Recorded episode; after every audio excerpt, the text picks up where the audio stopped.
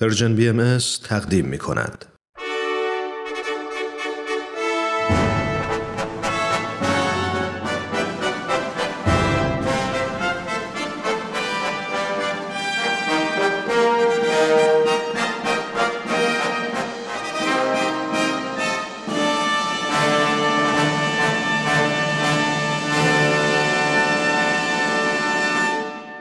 پیک یزدان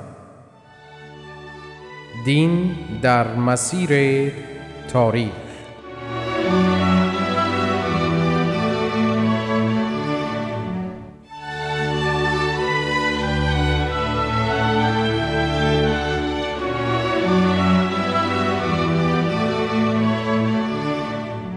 شنوندگان عزیز مهرامیزترین درودهای ما را بپذیرید. در برنامه امروز آقای دکتر نصرت الله محمد حسینی پژوهشگر بهایی و استاد پیشین دانشگاه تهران به معرفی محتوای کتاب کلمات مکنونه که از قلم حضرت بهاءالله شارع دیانت بهایی در بغداد نازل شده ادامه می دهند. این بحث بخشی از گفتار ایشان در باب تاریخ و تعالیم دیانت بهایی است که در پی گفتارهای گذشته در خصوص تاریخ آینهای آسمانی و وحدت اساس ادیان الهی مطرح گردیده است. آقای دکتر محمد حسینی به برنامه خودتان بسیار خوش آمدید.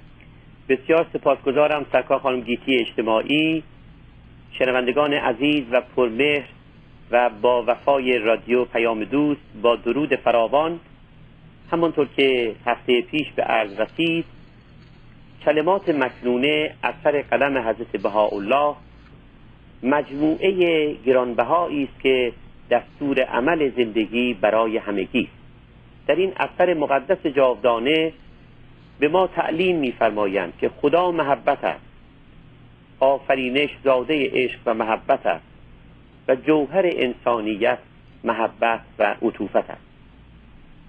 در کلمات مکنونه میفرمایند که علامت عشق صبر بر بلایا و مصائب است. آنچه اون حضرت در این صحیفه ربانی فرموده اند خیشتن بدان عمل کردند و به حقیقت حضرتشان جوهر صبر و استقامت بودند. در پی بحث انصاف و عدالت که هفته پیش مطرح کردید حق در کلمات مکنونه میفرماید ای ظالمان عرض از ظلم دست خود را کوتاه نمایی که قسم یاد نمودم از ظلم احدی نگذرم. اگر ندای آسمانی حق در کلمات مکنونه همواره در گوش جان باشد جهان آسایش و امان یابد. میفرماید ای برادران با یکدیگر مدارا نمایی و از دنیا دل برداری. به عزت افتخار منمایی و از ذلت ننگ مداری. قسم به جمالم که کل را از تراب خلق نمودم و البته به خاک راجع فرماید. در جایی از کلمات مکنونه میفرماید ای پسران آماد جامعه غرور را از تن برارید و صوب تکبر از بدن بیاندازید صوب تکبر به معنای لباس تکبر است. بله. میفرماید ای پسر خاک به راستی می‌گویم قافلترین عباد کسی است که در قول مجادله نماید. و بر برادر خود تفوق جوید. بگو ای برادران به اعمال خود را بیارایی نه به اقوال. میفرماید ای پسران عرض به راستی بدانید قلبی که در آن شاعبه حسد باقی باشد البته به جبروت باقی من در نیاید.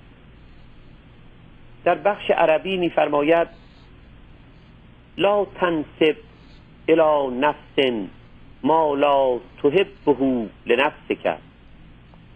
مفاد بیان این است که میفرماید آنچه را که برای خود نمیپسندی برای دیگری مپسند. اگر این بیان را تحت لفظ ترجمه نمایی میفرماید نسبت مده به احدی آنچه را که دوست نداری به تو نسبت دهند. در کلمات مکنونه میفرماید ای مهاجران لسان مخصوص ذکر من است. به غیبت میالایی. و اگر نفس ناری غلب نماید به ذکر عیوب خود مشغول شوی. نه به غیبت خلق من. و نیز در خصوص نهی از غیبت در بخش عربی خطاب به آدمی چنین میفرماید. کیف نسیت عیوب نفسک و اشتغلت به عیوب عبادی من کان علی ذالک فعلیه لعنتون منی.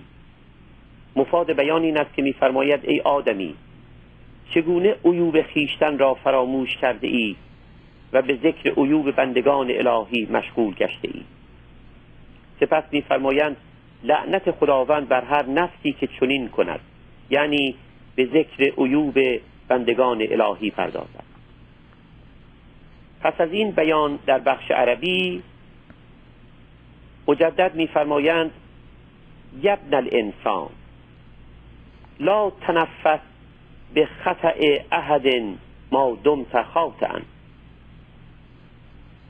ای پسر انسان تو که خود خطاکاری به خطای احدی دم بر میاور این مفاد بیان است در یک جای از کلمات مکنونه میفرماید حرس را باید گذاشت و به قناعت قانع شد. در جای دیگر کتاب میفرمایند نیکوست حال آن غنی که قنا از ملکوت جاودانی منعش ننماید و از دولت ابدی محرومش نگرداند. در جای دیگری از آن کتاب میفرماید ای اقنیای ارز فقرا امانت منند در میان شما. پس امانت مرا درست حفظ نمایی و به راحت نفس خود تمام نپردازید و نیز در همان کتاب میفرماید اغنیا را از ناله سهرگاهی فقرا اخبار کنید. در جای دیگر کتاب میفرمایند البته در بخش عربی لا تفتخر علی المسکین. مفاد بیان این است که میفرماید به نیازمند فخر مفروش. در جای دیگر آن کتاب میفرماید در بخش عربی البته یبن الانسان لا تحرم وجه عبدی اذا سألك فی شیء لان وجهه وجهی فخجل منی.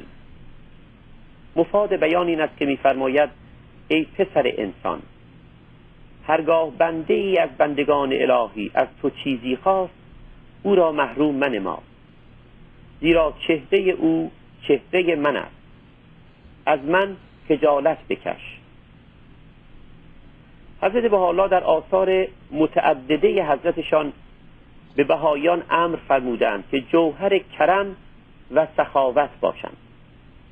در لوحی میفرمایند نفوسی که به این مظلوم منصوبند باید در مواقع بخشش و عطا ابر بارنده باشند و در اخذ نفس اماره شعله فروزنده. با آنکه فقرا را امانت الهی در میان اغنیا دانستهاند و میفرمایند که بهاییان در بخشش ابر بارنده باشند ولیکن تچدی یعنی گدایی را حرام فرمودند. به عبارت دیگر هم گدایی را حرام فرمودند و هم کمک به گدا را جایز ندانستند. توصیه میفرمایند که در جامعه به همگان این فرصت داده شود که به کار مشغول گردند و کار را نفس عبادت شمردهاند. اشتغال به کار در امر بهایی واجب است. در کلمات مکنونه بیاناتی میفرمایند که مفادش این است. پسترین مردمان نفوسی هستند که در زندگی بی است.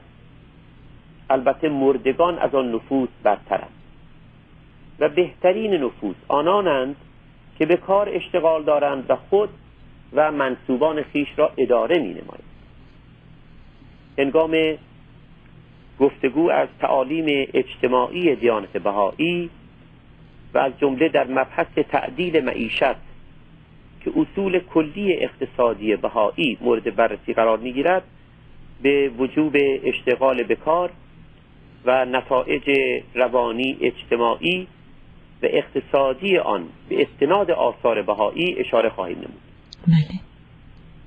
حق در کلمات مکنونه خطاب به آدمی میفرماید شمع دلت برافروخته دست قدرت من است. آن را به بادهای مخالف نفس و هوا خاموش مکن و طبیب جمیع علتهای تو ذکر من است. فراموشش منما. حب مرا سرمایه خود کن و چون بسر و جان عزیزش دار. حق در این صحیفه آسمانی خطاب به برادران طریق میفرماید چرا از ذکر نگار غافل گشته ای و از قرب حضرت یار دور مانده ای به آدمی خطاب نموده میفرماید بد مشنو و بد مبین و خود را ذلیل مکن. بد مگو تا نشنوی و عیب مردم را بزرگ مدان تا عیب تو بزرگ ننماید و ذلت نفسی مپسند تا ذلت تو چهره نگشاید. پس با دل پاک و قلب طاهر و صدر مقدس و خاطر منزه در ایام عمر خود که اقل از آنی محسوب است فارغ باش تا به فراغت از این جسد فانی به فردوس معانی راجع شوی. و در ملکوت باقی مقر یابی. در این بیان مبارک دستور عمل زندگی آدمی به اختصار آمده است. بدو فرمودند که چگونه باشد تا از این خاکدان فانی به فردوس معانی راجع شود. در اندیشه فلسفی بهایی مرگ پایان زندگی نیست. مرگ برای نفوس نیکوکردار ورود به جهانی بس وسیعتر و زیباتر است. این است که در کلمات مکنونه عربی خطاب به انسان نیکوکردار میفرماید جعلت لک الموت بشارتا کیف تحزن من. ای آدمی مرگ را برای تو مجده ای قرار دادم چگونه است که از شنیدن نام آن محزون می به هنگام بررسی تفصیلی تعالیم دیانت بهایی و از جمله جاودانگی حیات آدمی و بقای روح انسانی در این باب بیشتر گفتگو خواهیم داشت. در هر حال حضرت بهاءالله در کلمات مکنونه عربی خطاب به هر یک از ما میفرمایند حاسب نفسك فی کل یوم من قبل ان تحاسب لان الموت یأتیک بغتتا و تقوم علی الحساب فی نفسک مفاد بیان این است که ای آدمی حساب نفس خیش را در هر روز داشته باش. پیش از آنکه در برابر میزان حساب الهی حاضر شوی و به حساب نفس تو رسیدگی شود. زیرا مرگ ناگهان از راه می‌رسد. آنچه تا کنون از کلمات مکنون نقل کرده ایم بخش های کوتاه و ساده ای از این صحیفه ربانیه بود. دقایق و حقایقی در این مجموعه مقدس گرانبهای بیانات از الله درج گشته است که برای درک آنها باید تفکر و تعمق بسیار نمود. عنوان کلمات مکنونه بی جهت نیست.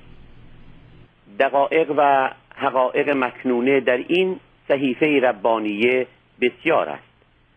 این کتاب باید بارها زیارت شود تا به شمه ای از آن دقایق و حقایق دست یافت.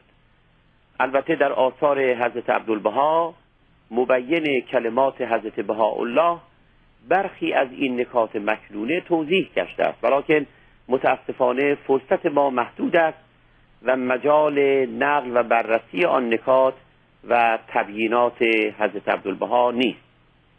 کلمات مکنونه وسیله حضرت شوقی ربانی ولی امر بهایی و نوه دختری حضرت عبدالبها به انگلیسی ترجمه شده است. این اثر همچنین به دهها زبان دیگر نیز ترجمه گردیده است.